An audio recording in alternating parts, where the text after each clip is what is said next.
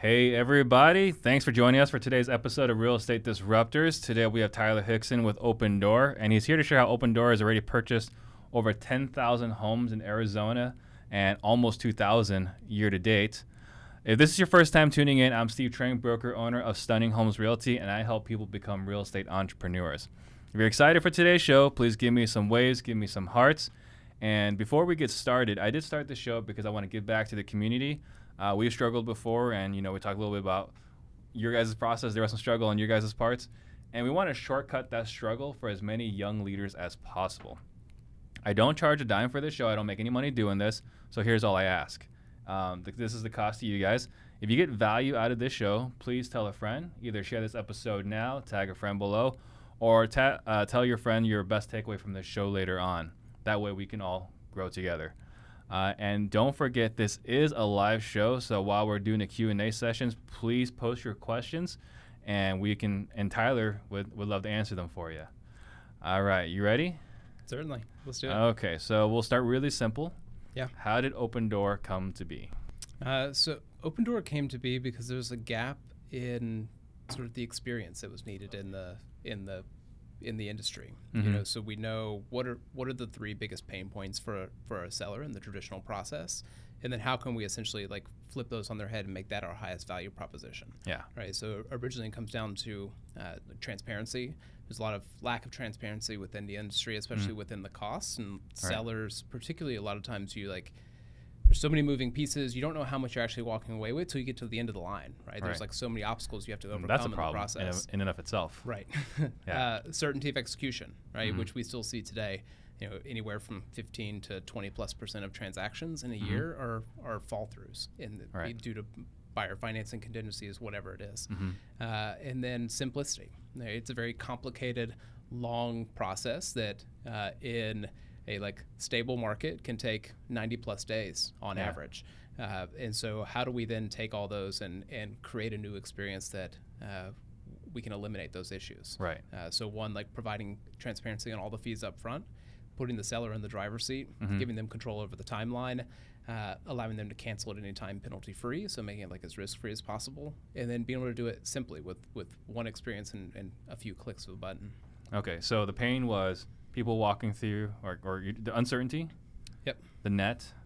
What was the third thing? Yep. Transparency and simplicity. Okay, simplicity right. and transparency. Convenience. So, do you think then that you know if an agent was able to convey, or maybe even guarantee an amount in the original uh, consultation, that would help solve the the the the, the need for Opendoor? Just just throwing this out there. Yeah. So, in terms of like, if I put on like my realtor hat, yeah, right, and like right. step outside of Opendoor and I look at how are different, what are different ways I can uh, change the paradigm, mm-hmm. right? And so uh, one of those is to be able to provide a guaranteed option, yeah. right, which is not a new phenomenon, right? right? Uh, the question is how many can do it at the ability uh, that we can in terms right, the of scale. the the minimal cost associated with it.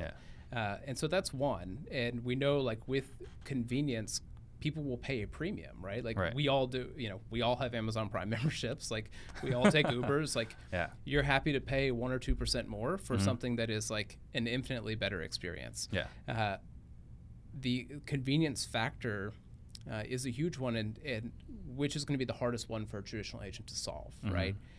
How many traditional agents can list a home on the M L S, but eliminate showings while right. also providing a market value offer. Yeah. Right? So like there's there's ways in, in which uh, hopefully as we sort of pave the way for a lot of this, that new companies, new technologies, new opportunities come out that, that help everyone in that process to be able to provide a, an overall better experience for yeah. sellers and buyers. Yeah, we can't argue necessarily the simplicity. I mean, simplicity, simplicity, people willing to pay value for it mm-hmm. or premium for it. Uh, but it's interesting the the transparency part because and the certainty part because those are two things that we've talked a lot about in the coaching program that I'm in with Craig Proctor, mm-hmm. and we'll we'll go into it later on. But it's interesting that that's you guys went in there with these are the two pain points or multiple pain points people were experiencing. So how did you become affiliated with Opendoor? Nearly by accident. Uh, yeah. I had recently moved to Arizona from North Carolina, okay. uh, and I got on. I was selling new homes with a builder. Uh, and the first home I sold for the builder, Opendoor was on the other end. So in North Carolina? In, no, in Arizona. Oh, okay. In Phoenix. And so this was uh, early twenty sixteen. Okay. Uh, so we had a move-in ready spec, had a family come in. They really loved the home, but they, they had still had their current home. Mm-hmm. And so I was walking them through the options, like, look, we can either uh, help you get in touch with an agent. We can get the home on the market. We can build this home on another lot. We can, like, sync it all up. Or come back to me in a few weeks once your home's under contract. Hopefully this is still here. You know, it was just, it was a very uncertain, like, value proposition mm-hmm. uh, for these people who just like desperately wanted this home. Right. Uh, and they said, well, we've heard about this thing called Opendoor. And I go, I have no idea what you're talking about. So it was already up and running before you. It was up and running, would, would, uh, very small still at that point. Okay. Uh, we were buying about maybe forty, forty-five houses a month. Mm-hmm. Um, they had heard about it on the radio or gotten a mailer. Uh, so they showed me the website. And I was like, this is either great or it's a total scam. Uh, so I told them to go ahead and get an offer. Yeah. I comped their home and sort of gave them a range on where, where I thought the value should should come in at. Mm-hmm. I was like, go ahead and get an offer. Let's just see what happens. Uh, the offer came back right on the money. The total fee uh, for them was only seven and a half percent. They signed with the builder and signed with Opendoor on the same day. And twenty-eight days later, they just moved from one house to the next. Right. And so from as soon as they like walked out the door, I started trying to figure out, How can I how can I be a part of this? Okay. Uh, so there's something that you saw that you're like, man, this is a really cool right. company that I want to work with. And yeah, it for me, coming from a small town in North Carolina where it was very easy to know uh, sort of the stack ranking of agents, right? Mm-hmm. There's yeah. you know only a few uh, major brokerages, smaller agent pool. You know, uh, for instance, they had like forty new listings come on the market last month right. in this town. And looking at myself moving out to Phoenix, I spent a lot of time trying to research who are who is sort of changing the game or doing something that's new and innovative, and how do I, as a consumer, moving into Phoenix, I don't know anybody, no mm-hmm. connections. If I need to, if I want to hire an agent, how can I possibly like find um, a great service or a great a great person? Because it's mm-hmm. everybody's independent brokerages. You know, there's uh, forty-five thousand agents in Maricopa County right. alone, uh, right. and sort of in that process, I discovered Opendoor and was like, this is this is what I've been looking for. Uh, and just sort of stumbled in the door, right place, right time. All right. So one thing you mentioned earlier was, was Phoenix. Mm-hmm. Why are you guys in Phoenix? Why is everyone starting yeah, in it's Phoenix? It's the mecca of everybody's just yeah. airdropping in. I mean, I uh, would think the Bay Area, where, where all the tech companies are at, that's where they should start. So why why does yeah. everyone start in Phoenix? Well, Phoenix is great because it's uh, representative, like like eighty percent uh, Phoenix like represents most other mid to major size markets in the country. So Phoenix is one where you've got a lot of transactions happening. Mm-hmm. It's a very like healthy economy. Median price point is still in a in a uh, normal band that that mimics most of the rest of the country. Mm-hmm. Um, so it's a great like starting ground uh, for that. Uh, so you're saying demographic wise is very yeah. much like other major metropolitan. Correct. Yeah. When you're looking at there's you know. tens of thousands of transaction size happening a year and happening in that like two hundred to three fifty mm-hmm. uh, price band, uh, that'll give you a good indicator of what's going to happen uh, in uh, in another you know similar market across the country, right. uh, which we've seen sort of going into Atlanta and places like that right. uh, that are very similar. Now, it also helped that our C E O grew up in Glendale. Uh, ah, so, so, well, those, so that was some, the problem. Some hometown love there. Yeah. Um, okay, so I actually uh, I've talked about this with a couple other investors as well. Mm-hmm. Um, and I have my own theory on this. Yep. Uh, it's that if you look at Phoenix, uh, unlike most markets, if you have, let's just say today, right? I'm in this right, right in the studio right now. We're in Tempe. We're fi- we finished this. I get out, look at my phone. Someone's like, "Hey, I want to sell my house in Glendale," right? I can say with certainty, I'll be there in forty-five minutes. But if I'm in California, then that thirty minutes can be four hours, yeah, or it could be thirty minutes. Or and I don't know how it is the rest of the country, uh, but I could run a team that services the whole valley pretty well with one like location, right? Right. Uh, with one building, whereas I think the rest of the um, uh, the country you don't have that uh, flexibility. Because if you look at RealTrends, do you pay attention to RealTrends mm-hmm. at all? If you look at like the top one thousand, I don't know what the number is, but I think it's like I feel like twenty percent are in Arizona, and I think like traditional real estate teams start that way. I right. think that's probably Mm-hmm. Uh, the convenience for you guys too. Anyway, that's that's my theory. Uh, so, what were some of you guys' early struggles uh, when you guys opened up here? Yeah, where do we start? Uh, uh, one, I think like ignoring or um, not outreaching to like the traditional real estate mm-hmm. community early enough. So it's um, kind of adversarial in the beginning.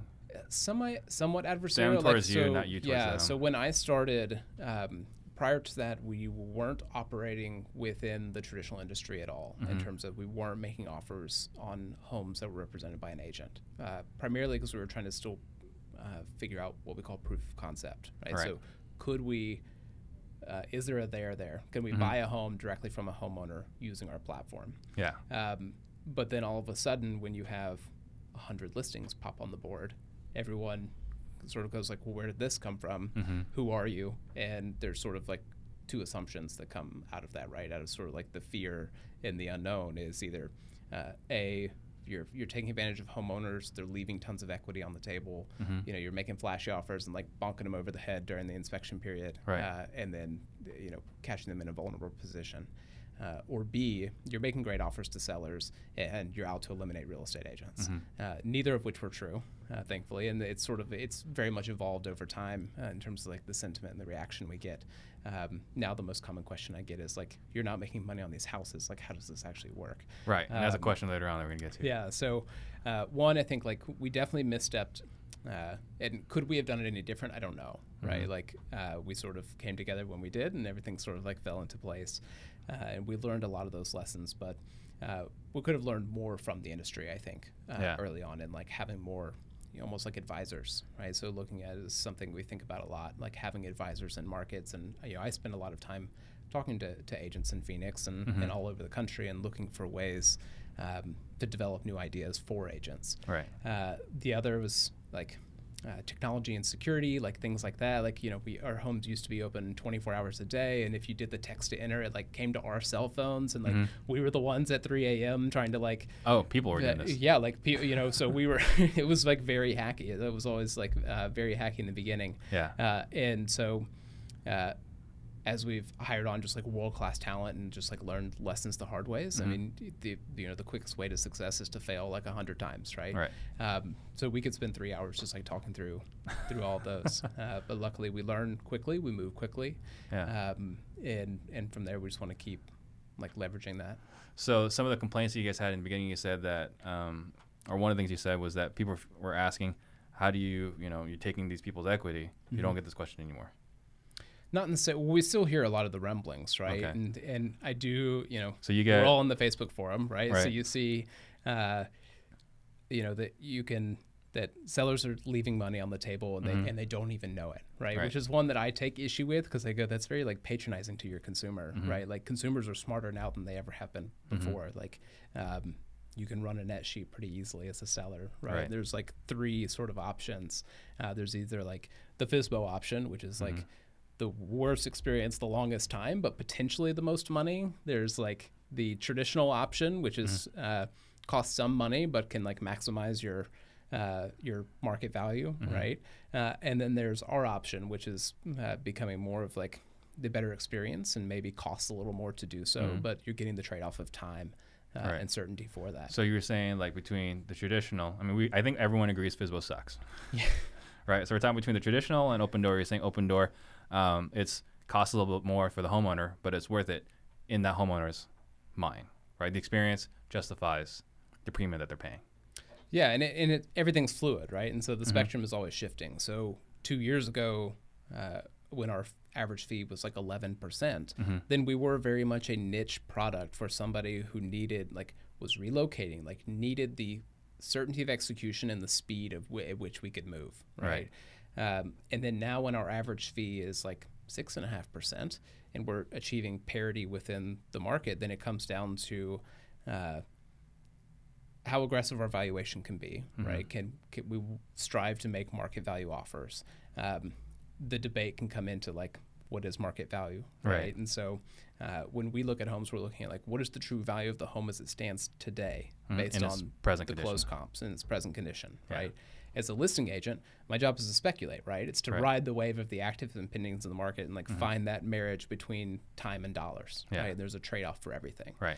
Uh, but just because somebody sells for a higher purchase price doesn't mean they're walking away with more money, right? Like that also can come with additional costs mm-hmm. because you spent money like prepping your home, right? right? Repainting, carpet, like storage, decluttering, whatever it is. Mortgage payments. Uh, mortgage payments during that time. You're then like going on the market. You're still facing the inspection and the Benzer and everything else. Mm-hmm. Um, and so by the end of the day, even if you sell your home for like four to six percent more on the market, mm-hmm. the average difference is less than two and a half percent in terms of yeah. what sellers are actually walking away with. Right. Uh, and then if you're a seller who's a buyer and you're just like, all your proceeds are really just mortgage dollars you're amortizing out. Like mm-hmm. it, it's all about achieving the need, right? Like we don't sell houses because we want to as consumers, right? We right. sell houses because we need to, because exactly. we want to like accomplish a goal. Uh, so the the more that we can help put consumers in the driver's seat and have control over that situation, mm-hmm. and if they can accomplish that goal in thirty days as opposed to one hundred twenty days, by the time they have these two escrows, then like there's real traction that happens there. So there's two things that came up there. So let me ask them if I can remember both of them. Uh, the first thing, we're talking about the inspection, because you know whether you go traditional or you go open door, you're still going to run into this inspection thing. Correct. Do you guys have like an estimated estimated like Benzer uh, repairs costs? Yeah. Um, I mean, every house is unique, mm-hmm. right? And so uh, we will come in, we'll do an inspection, we'll present a repair ask like a traditional buyer. Mm-hmm. Uh, and what we're asking for is what we anticipate the end buyer to ask us for, given right. the same information. So you guys don't have like, you know, here's the budget or here's what to ask for. Like, you know, usually it's between two to three percent. It's just you guys do an inspection and then you guys get a bid and then that's what you turn into the homeowner. Correct. Okay. Yeah. So it doesn't it doesn't need to fall within some sort of like sp- specific range. Um, and there there are times in which like a high repair ask isn't always a bad thing. Mm-hmm.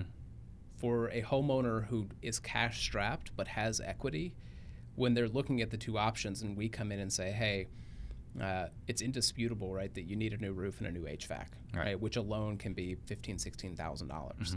Mm-hmm. Uh, any agent is going to tell them the same thing, and every buyer is going to ask and expect the same thing, right?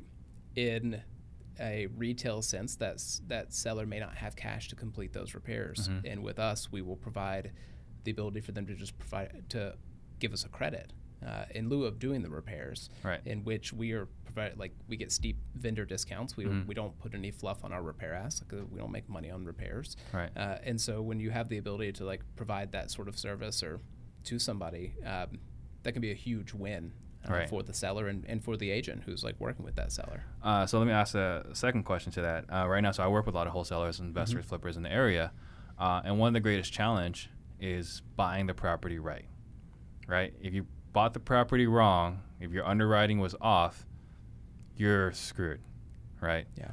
So with the amount of volume you guys buy, who's underwriting these properties? Who's estimating what the property, what the after repair value is? Yeah, so we can sort of walk through. It all starts with the initial valuation, mm-hmm. right? Because for us, with having like minimal to no margins, you're right, you're walking a tightrope. Mm-hmm. And if we overvalue, we buy a ton of houses that we mm-hmm. then lose money on, and if we right. undervalue, nobody's going to sell their home to us. Right. Uh, so we use traditional C M A approach when we value homes. Uh, we have an well, in-house. The initial is is automated, right, or is it not? No. Oh, so everything is done. Correct. With like with either humans. In-house or yeah. everything's humans. Yeah. So we have. Um, so the initial offer is a yep. person came up with that number. Yep. Multiple okay. people. Yep. So we have. Uh, Uh, we do have an algorithm, which I'll talk about. Mm-hmm. Um, we have an in-house team. We call them our, our valuation leads. They're local in every market we operate in. These are primarily made up of former real estate agents and appraisers uh, or people with strong analytic backgrounds. Mm-hmm. And so we built uh, our own C M A tooling. Right? So we pull in all the information the homeowner's giving us. We're pulling in M L S info, Zillow, uh, et cetera. Uh, and with that, the val leads are able to uh, control and like find the best comps. Mm-hmm. They're able to see all the pictures and information like side by side. We're making granular adjustments for every feature and item like in that home. Yeah. Uh, and so every home is comped against three to eight uh, comps, mm-hmm. and there's anywhere from one to three separate C M A valuations done per property before somebody uh, kind of takes those together and like determines the, the market value of that home. Well, uh, let me take an, ask another question. How many organic yep. inquiries are you guys getting a day? A lot. Yeah. Hundreds, tens, thousands. Um, I mean, we've done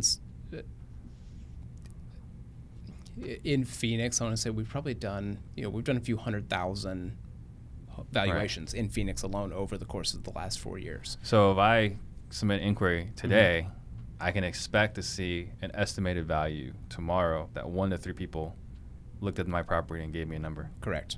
Impressive. Yep. So yeah, we do. We we have an algorithm, uh, of course, like and it uses machine learning to like mm-hmm. get smarter as it goes, and so it's sort of working alongside the the human, mm-hmm. and the human is is training the algorithm essentially. Yeah. Uh, so the best way to think about it is, uh, in the beginning, say it had one calculation for price uh, per square foot for a lot. But like you and I know the difference in Scottsdale and Queen Creek and Glendale yeah. uh, is different. So mm-hmm. as we are doing our valuations and overriding it, the algorithm's like learning from that. Mm-hmm. Um, and so it'll do it side by side uh, with everything. And then it helps us be able to to run like predictions and like overall like forecasting and stuff. Okay. Yeah. So you got the people that start with the initial offer. Mm-hmm. And so you got one to three people doing it. You got mm-hmm. machine learning. And then you guys do the inspection yep. afterwards. And yep. then... So That's yeah, once we go into once we go into contract, we'll do an inspection. So the we number then, you guys come up with initially is before meeting the homeowner and seeing the house. Correct. And then you see the house. Is there an adjustment made, or is there not an adjustment made? There's not an adjustment made on the purchase price. Okay. Uh, with an asterisk. So the only time it will change is if the uh, seller provided incorrect information. Okay. So if somebody comes in and says, "I have all these," you know, I have X features, and we mm-hmm. go in and find out as actually like Y features, then mm-hmm. we'll say, hey, like this was misrepresented to us, and like here's what we believe the true value of the home is based on the correct information. Okay. But no, when we come in and do an inspection, uh, we will, uh, that's when we sort of like do our underwriting process, okay. right? So we're looking at uh, what is the value of the home in its present condition, mm-hmm. what are the repairs that are needed, uh, and then any potential uh, like renovation type items we mm-hmm. do out of our own pocket, right? So like paint, carpet, landscaping, you know, we do very minor things, just get it marketable. Uh, and then we re-review the property again uh, right before we list it to to see how the comps have changed, mm-hmm. you know, over the course of like the twenty to ninety days since we first yeah, offered on it. Yeah, but that's too late. You can't do anything about that, right? right? Underwriting yeah. is, on, uh, is on the purchase. Yeah. So uh, Jamil's got a couple of questions. So do you guys take into consideration to finish? So I guess, for example, you know, it was granite tile versus... Absolutely. Okay. Yeah, so granite versus Corian, Formica, you know, butcher block, whatever it is, we're we're accounting for all of those. Okay. Yep. Um, and then let's see, we see Opendoor offers creep up near home would be worth after rehab. Do you guys ask for credit for finish? Like I say, like the house needs, like it's laminate, right? I mean, it's mm-hmm. nineteen seventies. And every laminate. Other comp has been upgraded, mm-hmm. right? Uh, no, so anything that's like a re- renovation type cost. That that's that's us. Built into the original right. underwriting so, or yeah, original that, offer. That's that's comes out of our bucket of money. So us as principal in the transaction, right? We mm-hmm. we buy the home. If we choose to spend money on renovations, we think it's gonna get a return on it. And it's gonna yeah. bring it up to value in the community. Uh, that's our cost and our risk. Okay. Uh, so we won't come in to a seller and say, hey, your house is way outdated, and these, your four neighbors all have, have done renovations in the mm-hmm. last ten years. We're gonna need you to do those. Uh, we don't. We're not looking for that. We're, we're looking not looking for, for that, but it's adjusted in the offer. Yeah, so I mean, it's accounted for. If if if that house is is uh, obviously not as upgraded or renovated as like mm. the closed comps in the neighborhood, then yeah, we're certainly going to account for a home that, you know, every agent should, right? Right. Like Formica versus granite, et cetera. Yeah. Okay. Um, so let's see. We already talked about some of the struggles. So knowing what you know today, is there anything you guys would do differently? A tough question. Uh, mainly because like we're growing so quickly, mm-hmm. right? So it's been we're we're still a very young company. I think that's one that um, is a tough misconception, is that people think either a like we're this big corporate deep pockets thing, right? And you guys are a unicorn company. We're we are a unicorn company. Uh, there there's a difference in like valuation and like yeah. depth of pockets, right? So right. there's uh, you know, we're a young company. We're growing quickly. Like we make mistakes. Mm-hmm. You know, we learn from those mistakes. We are constantly trying to build. We're, you know, we're trying to build a world-class customer experience, and mm-hmm. with that is building a world-class operations. And so, uh, being able to continue to like operate smarter and more efficient, and drive down that cost so that we can reduce our fee mm-hmm. and put more money in sellers' pockets. Like that's our ultimate goal. Uh, right. And it's been great to see going from, you know, when I started and there was twelve of us in Phoenix, mm-hmm. and now in Phoenix alone there's one hundred eighty-five of us, right? And we've brought that many jobs, like. Strictly to our office, like that's been sort of our contribution. We spend over a million dollars a month with local companies, like local contractors. Mm-hmm. Uh, so seeing that sort of growth and the way it's sort of that small cycle as it as it continues to grow has been really wonderful to to see. Uh, and we know we have the problems are infinite, right? right? Like we have a million problems to solve, and it's just fun getting to like tackle each one each day. Right. I can definitely empathize with that. Uh, so what Nathan Clark wants to know: what are you guys going to do when the market shifts? people are always going to need to sell homes, right? right? We want to be there at that point. But would you uh, guys, I mean, if the if the whole time, right? And today, I think it takes about thirty-five days to sell a home, right? Right, less than that if you price it right mm-hmm. the first time. Um, but eventually, we're going to have a six-month hold time, yeah, nine-month hold time. Like, you guys have to make some sort of changes. If yeah, nothing else, certainly. The convenience fee's got to go up. Correct. Yeah. So, so what you are you guys going to do? Most of the fee hmm. is like ours calculating our holding costs. So right? right. So our job is essentially to meet that seller at the point in which they're ready to transact, predict how their home is going to perform on the market, and then go ahead and meet them at that net proceeds up front and give them the liquidity to go ahead and make that next move. Okay. Right. So for us, as long as we can see it happening in real time and we see the days on market mm-hmm. extending, uh, as long as we're calculating for the appropriate holding costs for that, then like we will be okay. The seller is still getting value, and that when the market turns down, mm-hmm. the value of certainty increases exponentially. Right. So, right. Uh, you know, looking at in uh, the the bottom of the recession, mm-hmm. you know, and you're looking at your your value is like tanking month over month, and you're going, I could easily spend twelve to eighteen months on market, right? right? But I need to move, mm-hmm. and I can't. I either pay for two mortgages or I or I what? Like, all right, I just drop the price, you know, yeah. super low. But if we're able to come in at eight, nine percent in a falling market, right, to go ahead and be able to provide that certainty and say mm-hmm. we can close in two weeks, right? Then that right. changes that changes the game. So. Um, This is actually a topic that um, came up. I was on a panel a couple of weeks ago, and this exact topic came up. And I, uh, I'm wondering if by the time we have a situation where it's like a six to nine month hold time, or you know, days on market, and your offers have to be adjusted for holding costs. I mean, it makes only business sense. Why would mm-hmm. you not? Right. Then the, uh, working with an agent seems a lot more competitive, mm-hmm. right? It, se- it seems to make more sense at that point to go with an agent than not to go with an agent. Do you have any thoughts on that? Have you guys pondered that at all? I think about that, mm-hmm. right, in terms of like where I sit within the company and like mm-hmm. and within the, the industry. So I think about that continually.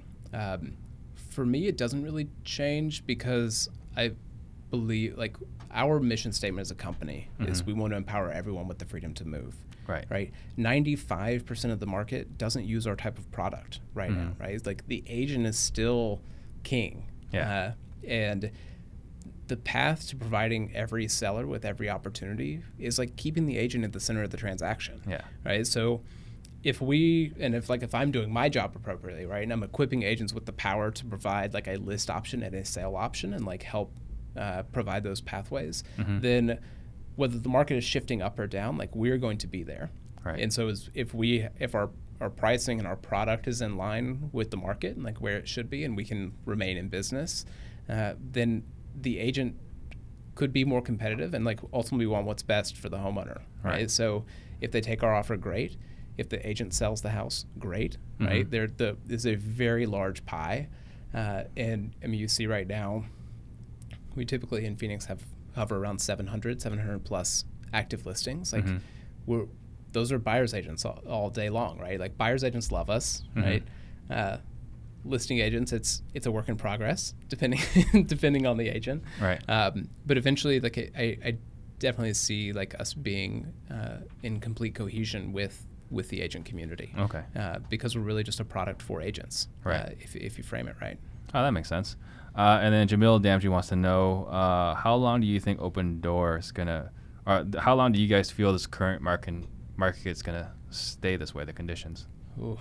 Uh, You guys must have some internal economists uh, you know, predicting something. Yeah, we we we do have a lot of world-class economists. I uh, I tend to just rely on Jim Sexton, uh, yeah, some former D B at Real Group. Smart guy, group. very yeah, smart I guy. I sit across from him and just kind of pester him all day. Mm-hmm. Um, he's not really an economist though. He's just a really really smart broker. He's just really, really smart. Experienced. And I've been doing yeah. this for forever. So when I need to know Phoenix, I talk to Jim. Yeah. Uh, You know, honestly, I, I don't know. I'm, I'm not going to be the best one to, to answer. Yeah. I mean, I think we're, what are we looking at in terms of the, everything's very healthy right now, but mm-hmm. it's sort of like, I don't see it like dropping out, but I do see it plateauing, mm-hmm. right? There, there, we are sort of reaching a threshold when uh, like income isn't rising as fast as prices, but then mm-hmm. like rents are also increasing. We're just sort of like hitting this weird cap. I feel like we're leveling soon, off a little right? bit. Right, like it's got, it's got to have room to breathe here soon.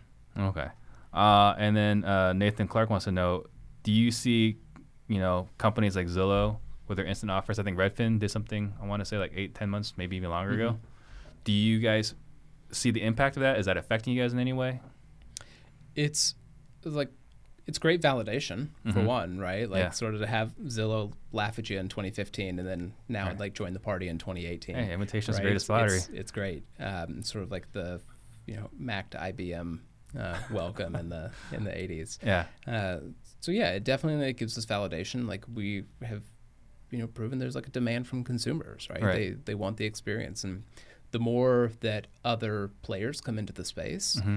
uh, the more it's going to keep pushing us and everyone, like you have to deliver a great experience and right. provide a great product, and you have to do it at a like a great cost. Yeah. Uh, and so th- all that's going to do is like help us keep our nose to the grind and like mm-hmm. keep pushing to build that that consumer and operational excellence. So it's on the back of your mind, but it's not a major concern. That's what I'm hearing. Yeah, I mean, if you spend your time too much time looking at the other guy, like right. where are you going to go? Yeah, that sort of thing. Oh, that's a very good point. Uh, so this kind of leads to my next question. Uh, so you guys took my idea that I was already doing many, many years ago, and you guys took it to the next level. So I'm super jealous about the whole thing. Um, but let's just say today, you know, I was like, man, I had a great meeting with Tyler. I'm inspired. I want to go make this thing happen for myself. How would I do that? Uh, you want to actually start providing the direct. I want to be, oh, I want to be Opendoor too. You want to be Opendoor too. Um, you're going to need cash. Right. right, like we purchase homes cash, so we're mm-hmm. not coming in as a as a, as a finance buyer, uh, and you're going to need a really strong operational force behind you. Right? Yeah. So we uh, have built a very uh, like tightly knit process. Mm-hmm. Uh, we have great control over uh, how we manage the like underwrite and manage the repairs and renovations of those homes, which is mm-hmm. like, it's very uh, heavy operationally. So it's not something that you can come in and just do on your own, right? right. You need a you need a great team, uh, so and two or three guys, great local presence, right? Yep, yeah, to be able to have a shot at it. So lots of money. Yep. So we got to go raise some funds. Yep, go raise some funds. Get somebody like really good at valuing homes, mm-hmm. and then somebody really good at fixing homes, and so then uh, good underwriters, hire a great agent, good right? contractors, good agents. Yeah. Because I mean, there are obviously a lot of people doing this right now, right? Like what you guys yeah. aren't doing is a brand new, isn't a brand new concept. No, you guys just doing it differently. Not at all. Yeah. Right. We we just sort of found a way to carve a space between like your traditional investor mm-hmm. and like your retail agent, right? Yeah. And so instead, we don't need, because we're not a true flipper and that we're not trying to come in and maximize the return on a single property, mm-hmm. it it allows us to sort of sit in a new space where uh, we can do it at a cheaper cost because we're not ma- trying to make a large margin mm-hmm. on the home. Uh, but the ability to then like balance out, right, is you can do your a small group or one person who can do, you know, four properties a year, say, right. like, very well, right, and and make a good income and like provide a good service and, and run a good team, mm-hmm. right? But then if you're looking at, at us, right, we've done two thousand homes in Phoenix this year. Yeah. Uh, y- you can't do that as a small like or not like a very tough. well-oiled machine, right? Uh, not sleeping if you are. Yeah. yeah. Okay, so let's walk through what an Opendoor offer looks like, right? So yep. I'm in my house, right? I'm on my computer. I'm typing in, typing the address. What what happens then? Okay, so you type in your address. You're going to tell us information about the interior features and conditions of your home mm-hmm. primarily, right? Uh, what type of flooring is your main living area? Like what's the condition of your interior paint, your cabinets, appliances, bathrooms, landscaping, et cetera, the whole nine. Mm-hmm. Uh, we we... force you to tell us the most important information, but we give you the opportunity to tell us as much information as you want to provide. The mm-hmm. more information, the better, right? Because the more information we have, the more aggressive and certain we can be in our valuation. Yeah. And we allow sellers to upload pictures as well, which is a huge help. Uh, so from there, the home goes through its valuation process, and within twenty-four hours, we're sending uh, a purchase agreement mm-hmm. over. Uh, at that point, the we present the offer. Uh, the offer price is, at what, is what our valuation is.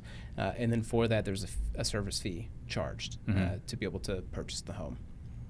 And so say the service fee, for example, on your home is seven percent. Mm-hmm. Uh, the way that fee actually breaks out is three percent of that is the co-broke that we're going to collect from the seller to provide the buyer's agent who's going to bring the end buyer. Right. So it's a similar structure to a commission in that there is sort of like our side and then there's the co-broke side. Mm-hmm. Uh, so if we're collect, we're going to hold three percent for the buyer's agent, that four percent, uh, the remainder that we're actually using to to provide this service, the majority of it is the holding costs, right? So for the for the predicted days on market that we're going to own the home mm-hmm. uh, in your place. Uh, and then, you know, you and I have the same costs, right? Like lock lock boxes, photography, you know, sort right. of like brokerage costs. Um, and then at the end of the day, if there's like a hair left over, then that's where we that's where we walk away. Okay, so really not a lot of margin. No. no. Um, okay, and then uh, Jim wants to know: do you guys consider yourself a wholesaler? No. Okay. Um. All right, so let's see what else I got. All right, so I'm going to go through some of the questions that people asked in the Facebook forum earlier. I posted this a couple of days ago, so we got a lot of interaction. Yeah. Uh, and guys, still, you know, ask your questions. I'm still, I think Tyler's still happy to answer them. Uh, so the first question, we got Gordon Higman. Uh, how do you guys plan on making money in a down cycle? I think you guys probably talked about it a little bit already. You guys are just going to adjust your the convenience fee. Right, so in, in adjusting the fee, like if you see it happening in real time and you're adjusting the fee accordingly, right, we can we can still... you know, mirror our existing service. Uh, luckily, the question I don't have to, like, I don't get paid to think about is mm-hmm. like, once we own all of that inventory in a in a slow market, like, what do we do with it? Right. Um, insurance claims. Right. Buyer insurance. Form a giant property management company. I don't yeah. know. Uh, so, but yeah, so in a, in a down market, it's all about accuracy. Everything mm-hmm. for us is accuracy, like the accuracy of the home, mm-hmm. you know, the accuracy of the market, like really understanding it from a microscopic to a macroscopic view at all times is yeah. like critical to our success. But you guys don't really have like a lot of holding costs as far as like like a regular homeowner, right? Like regular homeowner, they've got their mortgage, right? That fifteen hundred dollars right. a month, whatever, whatever that number is, that's going out every month. I've got no choice. Right. But you guys are buying these, I mean, you guys have raised hundreds of millions of dollars, and that's not an exaggeration. That's a real yeah. hundreds of millions of dollars. So. Right. Your shareholders aren't charging you interest, obviously. So your holding costs are fairly minimal, right? In terms of like physical costs to hold. Yeah. Yeah. And so, I mean, that is, you know, you look at it as an investor, like we're looking at it the same way you are, right? So we are, we, well, know, I have like, to pay like thirteen percent on my money. Okay. You don't have to pay thirteen percent on your money. I don't, I don't know what our, what our interest rate is uh, on those, uh, but, you know, but we're looking at like utility costs, like cost of service. We're, yeah. we're looking at any sort of like, um, we have people who are like visiting all these homes, doing the setup and the breakdown of the, mm. the access technology, all that. So we're, we're factoring all that in. Um, right. So in a way it is like, it is, very much mirrors like a traditional investor's yeah. process in terms of the holding costs. Okay. Uh, let's see. So um, so Nathan Clark wants to know if you guys are planning on expanding outside of Arizona, and uh, are you guys planning on coming to uh, Rhode Island anytime soon, which is a great question because Nathan lives in Rhode Island. Okay. Uh, He's the king are, of Rhode Island. We're in uh, twelve markets currently. All right. Uh, we probably be in about eighteen by the end of the year. Okay. Um, so we're starting to expand quickly. Um, we're in Phoenix, Dallas-Fort Worth, Las Vegas, Atlanta, uh, Nashville, Raleigh, Charlotte, Tampa, Orlando, Minneapolis, Houston, San Antonio. That's a lot of markets. It's a lot of markets at this right. point. And as yeah. one of you guys, was one of you in each one of those markets, the agent uh, representative. Yeah. So the way, yep. Yeah. Yeah. Okay. So they just gotta. How would they find you know their local guy? If I have like a guy in Nashville listening to us right now, how would you find yeah. So primarily uh, through our website, the opendoor dot com slash agents. Okay. And so that's the site for any any agent who wants to be able to get an offer for their seller. Mm-hmm. You can do so as soon as you have that listing agreement signed. We can get you an offer within twenty-four hours to be able to yeah. come back and look like an all-star. Um, everything starts there, like central to that website. And so the way our structure is uh, in in Phoenix, it's it's the most mature market. Mm-hmm. Right? So I serve as the buying and listing agent for Opendoor, mm-hmm. uh, as the agent of Opendoor Home. Right. Uh, our brokerage. And then I have a team uh, of uh, agents who handle sort of our uh, acquisition offers with listing mm-hmm. agents, and then a team of co-listing agents uh, that handle all of our resales uh, with buyer agents. Uh, and so in throughout the country, we have like similar setups. Okay. In, in a new market, uh, say Houston just launched last week, then we've got like one agent there. Right. Um, versus in Phoenix where I've got like fifteen. Uh, yeah. to, for that for that size. Uh, but yeah, everything starts with the website. You just come in, put in the address, tell us all the information about the home, and then we send the offer to the agent. Mm-hmm. Uh, we don't get any contact info for the seller, uh, and then the agent's delivered a purchase contract in less than forty-eight hours. Okay. Yeah. Uh, and Aaron Alvarado wants to know, do you guys, does it make sense for you guys to ever do subject to? No. No? I don't think so. Okay. And then uh, Logan Hosmer wants to know, what's the single trade that's helped Opendoor become so successful so quickly? Uh... It's being customer first. Yeah. Hands down. Like that's that's all we think about is starting and ending with the customer. So how do we create uh, an experience that's world mm-hmm. class, uh, that is simple and as stress free as possible? Uh, and if you can figure out how to deliver on that at a cost that nobody else has been able to do before. Like, that's mm-hmm. true success. Um, it, it's it's not about like making money per customer. It's about like providing service per customer. So yeah. really, like at the end of the day, all we care about and all we think about is the experience. Yeah. Well, and I think that's what it takes today to win in any industry, not even just real estate. Uh, all right, and um, let's see. We got Panny, uh, Patty Knutson wants to know, if you guys are selling homes, you usually sell the clients' homes at a low value. How do you still stay in business? I don't think you guys are really selling the houses that are low values. Do you feel that way at all? No, and like I said, like all of our sales are in the M L S. Mm-hmm. So the most frequent question I get is an agent who's like, I don't get it. You bought my client's house for two hundred and then you sold it for two oh eight mm-hmm. and you paid a three percent commission. Like, okay. Right. So yeah, uh, for us, like especially when we're selling homes, um, w- you know, we're we're pricing with the market, so yeah. we're not we're not underselling ourselves. Right. Certainly. Well, it's even harder to do that right now in today's market. Right. So Angela Kane wants to know uh, how do you guys plan to implement better communication processes with your title company, because that they seem to, I yeah. guess, drop the ball. Great question. Uh, and so like our title company, Suma, is like new, growing, like. We all experience those growing pains as well. Mm-hmm. Um, so things we've done we've done recently is implement uh, some new like automation processes mm-hmm. that removes a lot of the busy work from these operators. Uh, and with that, we've also tripled the size uh, of the the uh, title and escrow team uh, mm-hmm. within that. So in combination with removing a lot of the busy work plus tripling the manpower, uh, we're quickly seeing a difference there to catch up with with the volume and like the experience and like the threshold that we set for ourselves in terms yeah. of our expectations. What are some of the busy work you guys are eliminating? Uh, so the ability, and and I'm not as tied in mm-hmm. to to like the title portion in terms of like building that uh, day to day. Uh, but so we're always looking for ways, especially, you know, the biggest thing going back and forth is like just emailing like P D Fs and things, right? So mm-hmm. uh, one, and I'm not saying we've, we've done this, when I think about it, it's like, uh, one of the great features with something like Dotloop, right, is the ability to just like a central doc hub that you can like upload it in and everybody's alerted. Like there's ways through technology to like streamline that process mm-hmm. to eliminate a lot of the back and forth, right? So how can we, uh, as uh, a home sort of moves through the life cycle uh, of that process, where do you find points of automation that you can uh, remove that that manual process from an operator or right. even from a from a consumer? Uh, so through technology, like building ways to streamline the process and at the same time growing out the team uh, and being able to to provide a higher service uh, to agents and clients. Uh, are, is there an Opendoor title? Is there any plans to open an Opendoor title? So we use uh, O S National mm-hmm. uh, through there. It's a joint venture. Okay. Um, so going back to these questions. Um, So we already talked about how do you plan to stay competitive. So, I mean, we kind of touched on a little bit. Like you got Zillow and a couple of these other guys, you know, imitating your, your business models. Um, is there any plan right now to stay competitive with them, or are you guys just pretending they're not even there?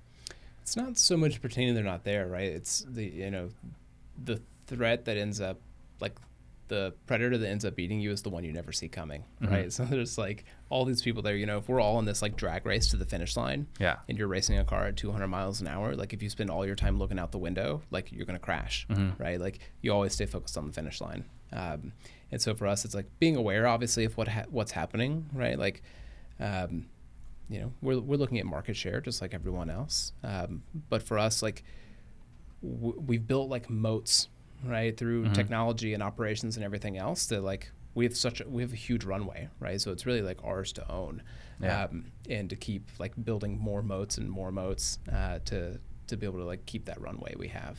Okay. Um, does David Massey wants to know, does Opendoor cover all of Arizona's counties? No, right now uh, we've always primarily operated in, in Maricopa County and parts of Pinal County, so mm-hmm. like Saint Anne Valley. Uh, we recently just opened.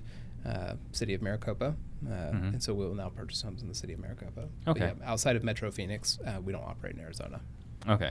Um, and then Bob Herzog wants to know, are you guys concerned at all about agent or consumer safety with the ease of access you guys provide? Yeah, we think about that every day, and that's one of our our uh, like constant uh, like worries and like progress that we want to make uh, through like proprietary technology, right? Mm-hmm. So uh, building, uh, we've we've presented on this at, at Inman, right? We've like shown the code stacks and everything for our yeah. what we call our Knox system. Uh, so all of our homes have proprietary security in there. They have motion sensors. We have the ability to, you know, set and trigger alarms, lock and unlock doors. We can tell how long a person has been in a home, mm-hmm. uh, which provides lots of great, like, fun data facts, right? If somebody's right. in a home for twelve minutes, they're forty percent more likely to make an offer. Mm-hmm. If they're in there for eighteen minutes, they're much more likely to be up to no good. Right. Um, we've also partnered with a private security company that has, yeah. like, immediate response to all of our listings in our markets. Right. Um, and so, yeah, we're very, very much w- in last month, Um, we had eighty thousand home visits across yeah. twelve markets, right? And so the rate of incident is like a fraction, you know, it's like a tiny uh, percent. Mm-hmm. Uh, and, you know, the most common type thing that I always would like hear about is like high school kids trying to get in somewhere to drink beer, right. you know, on a Friday night. Is that night. Really common? I didn't know that. That's interesting. Um, it's at least in the early in the, in the early days when it was, you know, much more like the text to enter. But yeah. now we have all these like different pieces in place with the app, the proprietary security, you know, the contracted uh, out like third party security companies, mm-hmm. like everything there is very much in, in real time, uh, and we very much care about the safety of like agents and consumers, and mm-hmm. so uh, we produce all of the like N A R. Um, like safety guidelines and tips, right. like we provide those to agents and sellers. Uh, you can go to opendoor dot com slash safety if you want to learn more about like our safety uh, protocols. Do you guys have something programs. Though, where it's like the guy's been in there for thirty minutes? It's time to send an emergency team over there. So we have the ability, like we can call them, right? Like mm. they use their phone to, to get in. Um, right. And so we have that ability to to go in and, and be able to like one, make contact with the customer. Mm-hmm. Two, we can always like trigger the alarm if we need to. Mm-hmm. Um, and then three, be able to like uh, call security or police if we if we okay. have reason to believe there's an issue in a home. Okay, because I see that complaint come up multiple times in our forum. Yeah, right. It's uh, and part of that is like having even from showing time, right? Like you have the go and show mm-hmm. feature, right? right? You allow overlapping appointments. Mm-hmm. Uh, the great majority, like an agent coming to see a home and there's somebody else in the home, it's more likely to be another agent than it is like right. a visitor, right? Yeah. Okay, um, and then Nathan Clark wants to know if you can buy an Opendoor location. We are not a franchise company. Ah, that's too bad. Yeah. Um, okay, so... But you can go to opendoor dot com slash jobs if you're, if you're interested. I in don't think you'd want to work as a job. I know him pretty well.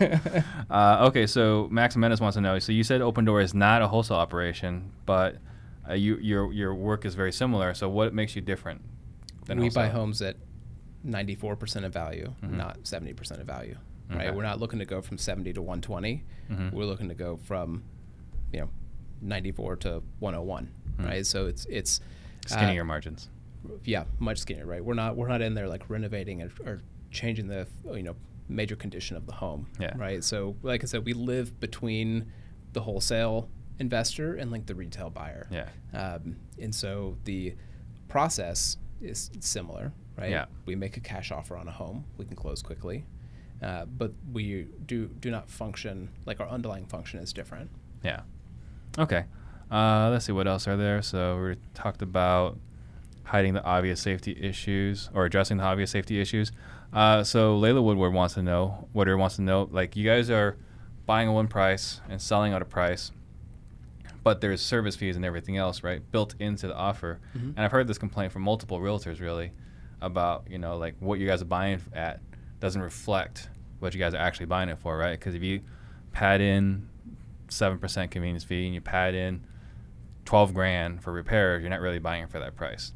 What do you have to say about that? Yeah, it's funny because uh, it's like, how do you make everybody happy, right? So when I first started and structured the contract, mm-hmm. especially with agents, right, we wanted to create as uh, traditional feeling as possible, mm-hmm. right? So it structured the offer where the, it was a cash offer at the net price, mm-hmm.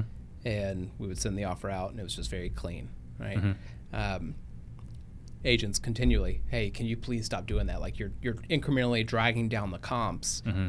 month after month within these communities by purchasing where the purchase price is at, uh, right. you know, ninety-three percent of value instead of one hundred percent of value. Mm-hmm. Uh, and so we restructured it. And so it's in uh, late twenty sixteen, we restructured it so we were writing the purchase price at what the valuation of the home was mm-hmm. and taking the fee as a concession. Yeah. Uh, and so uh, the I, I, I'm not sure I understand the frustration there. It's like if we buy a house at two hundred and then we sell it at two oh six, um, uh, where it seems like the, you know, I, I, I get that they want to see, like, how much did they actually pay minus the fees? They want the transparency. Right. So they want the transparency there.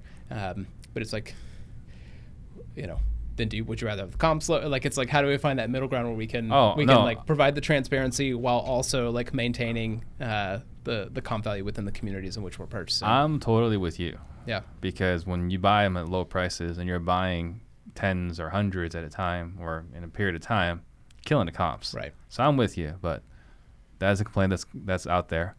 Um, so we talked about, you know, sellers don't mind paying convenience for what you guys offer. So, and I think you guys done a really good job of giving this uh, this value, right, um, for a cost.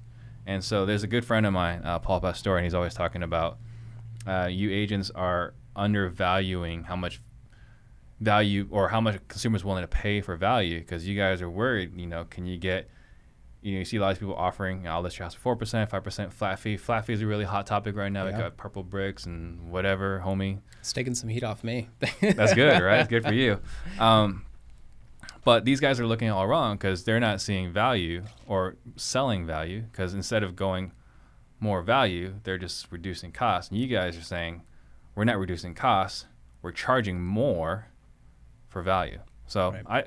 I, I thought that was a really interesting um experiment that we've been able to see. And like I was saying earlier, I do a lot of the coaching with Craig Proctor, and a lot of the guys, a lot of your messages are the same messages that we have. You guys make it look better because you guys have a lot more money than we do. So we're really good designers too. Yeah, yeah. So that wasn't really a question. I just thought that was an interesting. Yeah. Well, it's like agents, you know, you can't have one product. Yeah. Right. We're heading into twenty nineteen. Right. This mm-hmm. is not the nineteen nineties. Right. We've got to like evolve with it. And, and I talk to agents all across the country, and I love hearing how different agents structure their their businesses. And I talk yeah. to an agent who's like, yeah, of course. Like I have like a seven. I have a uh, like, you know, I have a low, a mid, and a high program essentially. Mm-hmm. He's like, I do a seven percent listing all day, but you get. Uh, your carpet's professionally steam clean, your house gets pressure washed. Like you get all of these additional like true services for yep. that for that cost, uh, and it's a it's a great option, right? right? And so uh, it shouldn't just be uh, as an independent agent who isn't part of a like flat rate or like you know discount type brokerage in itself, mm-hmm. but you're trying to figure out how to compete, right? Uh, and so you should have a like. More self-service, like uh, you're going to be able to save some money, but you're going to get less like valuable offerings from mm-hmm. that. Uh, you have your sort of like middle of the road, like traditional offering, and then you have like your premium right, offering. Concierge services. Yeah, concierge services plus the ability to like present offers from investor buyers and everything else. Like the key to the agent is to be the one-stop shop, right? right. So like where's there's, I feel like two evolutions happening. Um, one is is you have to be able to provide a like list option and a sell option as mm-hmm. an agent. And then the other is looking at more uh, the evolution from like the agent to the team, and then what is happening next is like the expansion team, right? right? So being able to now take and not just have a high producing team in one market, but in four markets in four different states across yeah. the country, um, which has been a really cool thing to see in the last like really take off in the last like eighteen months. Mm-hmm. And now, you know, all these agents I knew in last year, you know, call me they're like, hey, I'm going to be here next. I'm going here. I'm going here.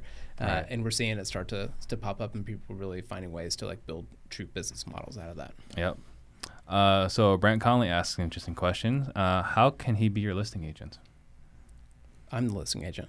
Yeah. Oh, you're the listing agent? Yeah, I'm the listing agent. Oh, did you take that back? Yeah. Oh, why'd you take? There was uh, who was it? Was it Jackie? What was it? Uh, Jacqueline Moore. Yeah. Yeah. Yeah. So uh, we'll sort of right around Jacqueline. Uh, Uh, still with us. That's right. Sits right next to me. Mm-hmm. Uh, focused on more of our uh, like brokerage operations. Uh, and so I handle. Brent so wants your job, is what you're saying. Brent wants my job. Okay. Yeah. Is that uh, available? Is that is that on the table right now? You know, as a we, I th- believe we still might be hiring for um, what we the equivalent of like a co-listing mm-hmm. uh, agent. So yeah, we opendoor dot com slash jobs for anybody yeah. who's who's interested. Yeah, I know um, Brent's. I, I, yeah. I don't think it's going to work for him. Yeah, we, we definitely like have situations where we hire agents to sell our yeah. homes, right? So uh, I had one uh, a few weeks back where we bought this home. It had this like custom German front door mm-hmm. on it that was just like really beautiful and like awesome, but we couldn't put our access technology on it. Uh, we couldn't change out the, the lock, and we didn't want to take it apart just to make it open access. So instead of making it part of like the Opendoor platform, uh, I called up Corinne Wynn, and it was like literally a couple streets over from where Corinne lives mm-hmm. and had her list it for yeah. us. Uh, so we, we do that all the time where we mm. either have houses that are either A, like tough for us to sell because of our open access, or B, it's like a unique circumstance for the home, mm-hmm. in which case we'll go find a great local agent to sell that home for us. All right, so that's a great point. I'm sure a lot of agents love hearing that. You probably just got blown up on your on yourself. So what do you plan on listing with all the listing leads you create? Like, what do you guys do with them? Throw them uh, in the trash? Yeah, we we respect the privacy of our of our consumers. Mm. Okay, uh, certainly. Um, there's it's a huge like it's a huge puzzle, mm-hmm. right? So one, like, what is the most common question I get from agents? Right, is can I have your leads? Mm-hmm. Uh, From in places like Phoenix, you know, it's very tough. Like if you talk to a home seller, mm-hmm. right, and either like they're outside of our buy box or like our fee is too high or whatever it is, and we'll we'll ask them like, hey, like if you need an introduction to an agent, we work with hundreds of agents mm-hmm. every month, right? Like we will happily introduce and make a referral in that situation. Uh, sellers in Phoenix, we know like there's one agent for every one hundred fifty-four people in this metro, so like everybody knows an agent. Right. Um, buyers, we do a lot of buyer referrals. Like right? yeah. we have so many home people visiting our homes in either situations where A, they're like a high intent buyer who needs additional help, right? Mm-hmm. They either like need longer work with the lender, or like they uh, have found an area they like. They've seen all of our homes in that neighborhood, but they mm-hmm. want to go see that HomeSmart listing. Right? Yeah. And we can call an agent and help them uh, make that introduction, because mm-hmm. for us, like, you know, the likelihood of somebody walking into our home and buying it that day is the same as an open house, right? It's like less than two percent, right. right? But overall, if we can help that person, and whether that's purchasing from us or purchasing with an agent, purchasing another home, like we want that person to succeed. Right. Um, so yeah, we make we make local referrals in all of our markets uh, all the time. Okay, cool. Like I said, I think you're going to get blown up. Um, what do you guys do when someone's upside down, or their equity just there's just not enough equity for you guys to buy it? Uh, I, you know, unfortunately at this stage, like we can't help everybody. Mm-hmm. So uh, there's lots of uh, situations that we would love to be able to solve, right? Mm-hmm. So on that end, like helping somebody who's upside down, um, And, and being able to do that, but unfortunately, like I can't just like pay more for a house because somebody doesn't have enough equity. I think you should right? step up. Could, um, you know, on the other end that we look at, like I've always like jokingly offered like any agent that can figure out how to break the F H A flip rule, mm-hmm. like you know we're we're subject to all the same things that everyone else is. Are we talking about legally or? Well, um, okay, so. Right now, if you if they're if they don't have enough equity, yeah, you guys just tell yeah, them you can't help them. Yeah, and same thing on buyers. We don't do like we don't do seller financing, mm-hmm. so it's not like we can take somebody and we're not we're not the, the lender on that, where we can work with them on like a uh, lease purchase or mm-hmm. a rent to own type type situation. So there's there's a million opportunities and like problems out there to solve, right? Mm-hmm. But like we can't get distracted by trying to solve all of them at once, right. right? So we have like a core set of things we're trying to solve for and like build mm-hmm. right now. And then uh, as we get to like running very quickly and like that road, road we're paving is smoother, then we can start like branching out and trying to figure out how to address other needs. All right. Yeah. So, so um, do you have a short sale person that you recommend right now? I do not. Okay. Uh, in the, we, We'll do like I've experimented with working with short sale, uh, so mm-hmm. being able to like make offers on people who are in a short sale situation, whether they have like um, bank approval or not. Mm-hmm. Um, like we're we're happy to try and like go down that go down that path and provide a service. Mm-hmm. And uh, a short sale agents like it, especially because like we have the ability to present an offer. Mm-hmm. We're flexible on the timeline, um, and we're sort of like willing to to hang in there. Um, yeah. with it to see if we can provide a solution, and if we can, you know, it's unfortunate, but like we're happy to to try and help with that. Okay. Certainly. Um, and then I heard you mention earlier like high intent buyers that are dealing with like credit challenges or whatever. Mm-hmm. Is there a lender or credit repair company that you guys work with? We, I mean, we, we you know, we're selling hundreds of homes mm-hmm. every month, and so we interact with a lot of lenders. Mm-hmm. Um, so I have like you know, a few lenders that like I can always rec- yeah. recommend personally. Okay. Um, you know, Austin Bates at uh, V I P did did. I just bought a house a few months ago. He yeah. did my loan. It was great. Uh, would highly recommend him. Uh, Ryan Oken with Movement Mortgage. Mm-hmm. Uh, Ryan Halderson at at V I P. Uh, and so just, uh, but we don't necessarily have like a, uh, as it stands today, like a like primary like lender funnel. Okay. Particularly. Um, and then let's see. This might sound a little personal. Okay. Uh, why does Opendoor feel they don't need to follow the contract when it comes to completing repairs? That is a good question. So I would assume uh, uh, they're referring to like a resale yeah. type situation. Uh, we absolutely want to follow the contract and, and do follow the contract. Yeah. Um, so in a situation uh, where there's a repair that's like outstanding and say like can't be completed prior to close, we can either A, like happily extend closing, uh, or B, provide a letter of intent. Mm-hmm. Um, you know, we'll see it uh, on things where it's either uh, like a, an H V A C part or something, or like for like a furnace, or yeah. um, something, you know, like windows, something that, something that's going to take weeks of production or whatever to like get the mm-hmm. actual like part or piece.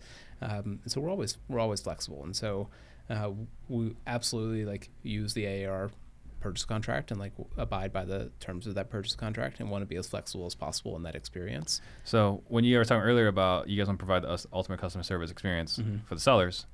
You guys have the same thing for buyers on your properties.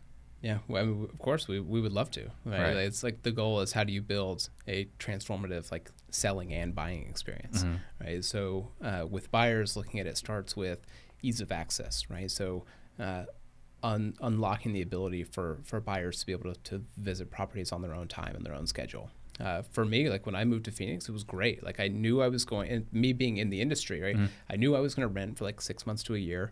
Uh, coming from a small town to this, like I literally live like two blocks from here when okay. I first moved here. Uh, and but I wanted to start kind of like exploring the valley, right? Yeah. But I didn't want to take up an agent's time because I knew I was still like six to twelve months out. So I would go see Opendoor homes. And it started like getting closer and closer and knowing like, okay, great. By the time I'm ready to purchase, uh, I can call an agent. I've already sort of like self-nurtured myself into like the area I want. And so then the value, like the value of the time that I'm using with that agent is going to be much higher than had I just said like, hey, I just moved here. Like show me the best three to fifteen hundred square foot house under three hundred thousand. Right. Like, um, so it starts there, right? Like of building an, an experience that's, that's easy to shop for homes.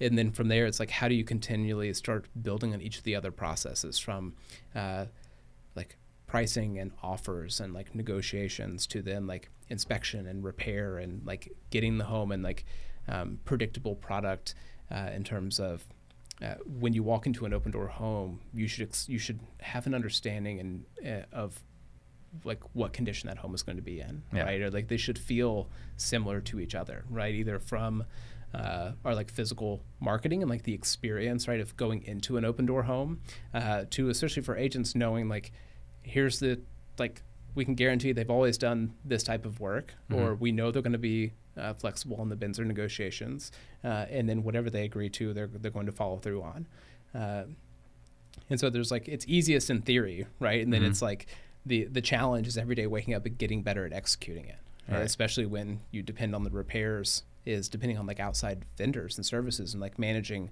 hundreds of transactions and trying to figure out, okay, how can I continually be able to execute at a high level on on that many projects at the same time uh, and just getting like a little bit better every every day uh, so that, you know, we look at a year or two from now, uh, that question isn't like thought of, right? All right. Uh, what would you say are like, we already talked about branding a little bit, like what would you say are like two or three things that are key to your branding success? Uh, I'd say one, like the experience, right? So whether it's, um, in particular, I'm thinking of like the visiting experience, right? Mm-hmm. The ability to like find the home on your app, get directions to it. You pull up to the house and you can press one button on your app and that home unlocks, mm-hmm. you know, and it knows you're there. Uh, the future, right, of being able to potentially like personalize experiences yeah. um, would be, would be amazing. But right now it stands apart, like uh, the physical experience of like finding and seeing Uh, and show like touring an Opendoor home mm-hmm. uh, is the biggest differentiator. Uh, in terms of our, our marketing, you know, we've we've tried a thousand things from, you know, we do a lot of the most traditional things like mailers, right? You know, we've gotten into radio. We recently did um, our, our first video like commercial mm-hmm. uh, in a in a long time, since like the very early days when we kind of tested with it. Um, and so really about uh, differentiating the experience, right? And so having the consumer understand what is different about selling your home to Opendoor than mm-hmm. it is like going down any other pathway. Uh, and two, then like creating a physical experience that nobody's ever created before. All right. Okay. Um, and then let's see, we already talked about the business models. Uh, do you guys have a goal of percent margin or dollar amount for every transaction you guys do? Is there a target? We make an average of less than one percent yeah. on, on any home that we sell. Which so you guys like, are profitable. Uh, there's a difference in like making an average of less than one percent. Uh, you know, it's, it's when you start looking at like a company, right, mm-hmm. that is growing very quickly and like expanding in new markets. Mm-hmm. And then you start slicing and dicing like when and where do does money go to help subsidize like growth in new markets. Mm-hmm. Um, comparatively, I mean, you look at, uh, you know, Amazon went, what, twenty-two years before they ever turned a profit because they just kept reinvesting, right? right. Um, again, like, not a problem I get paid to think about. I I spend, you know, my my days with my realtor hat on figuring out how to work with real estate agents. Okay. Yeah. And then Jamil wants to know, did you ultimately buy an Opendoor home? I did not buy an Opendoor home. Yeah. I, I looked at many homes. No. Uh, R J Cushing with J K Realty was the listing agent for the home that I purchased. Yeah. Uh, he was great. Uh, you know, I would use him for myself if I needed to like sell my own home. Uh, didn't want to, it wasn't me. Yeah. Uh, but no, no, I bought a, I bought a market home. Okay. Uh, I would definitely buy an Opendoor home, but where I was looking for a very particular like location right. uh, and price point, and, and also like we just didn't have a, we didn't have a house there. Okay. Uh, what, you just mentioned radio and video. Mm-hmm. So where are you guys advertising right now? Uh, social. It's like online. Uh, we do a lot of that. We still do. It's like Facebook, Instagram. Yeah, so you'll see us on Facebook. Um, uh, if you like, if you go to opendoor dot com, I mean, you'll see us, you know, throughout your, your future browsing mm-hmm. uh, beyond that. Uh, but yeah, we do a lot of like we're, we've gotten into the, like the Facebook and the social game within the last mm-hmm. uh, year or so. Um, and in the very beginning, we did like a ton of like mailers and stuff, right? It was very traditional yeah. farming techniques, um, in, in which now we can in Phoenix. Um, I don't think we do mailers quite as often because yeah. now we, we are more of a household name. It's not as much of a, a reminder game. So mailers, mm-hmm. starting T V, right?